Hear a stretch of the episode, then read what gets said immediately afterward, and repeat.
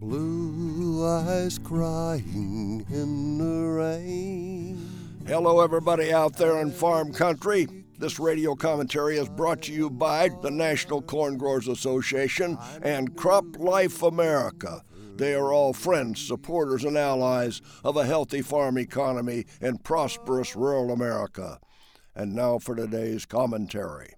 Today I'm going to talk about the Farm Bill. Before I get started on that, my thoughts on the tragic Charlottesville riots, where a hate monger from a different state slammed into the crowd with his car, killing one young lady and injuring many others. The white nationalist rally intent was to prevent the removal of a statue of Robert E. Lee. The result was death and destruction. President Trump condemned the Ku Klux Klan and neo Nazis, and I quote, hatred and bigotry have no place in America. And he also went on to say, there is blame on both sides.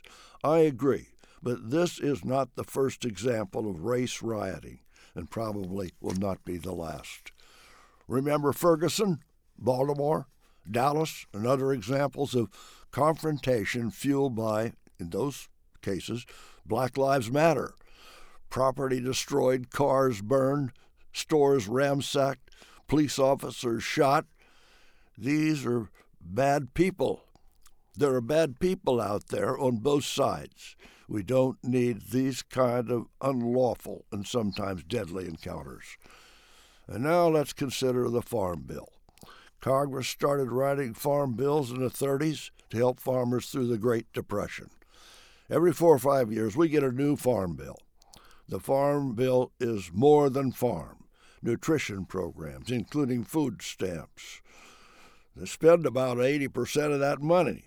Then we have farm supports led by crop insurance, conservation, and the Forest Service.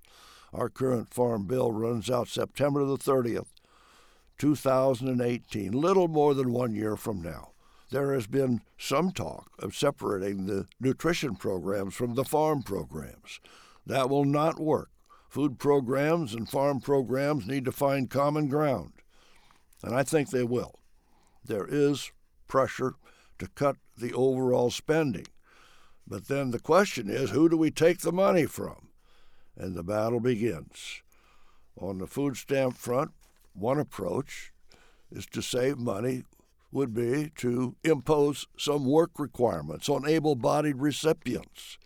We have twice as many on food stamps today as we did when I was secretary. Crop insurance could be a target, but I think it will stand its ground. Cotton is looking for help. So is dairy. Wheat production is down. They may be able to justify some bump up in support.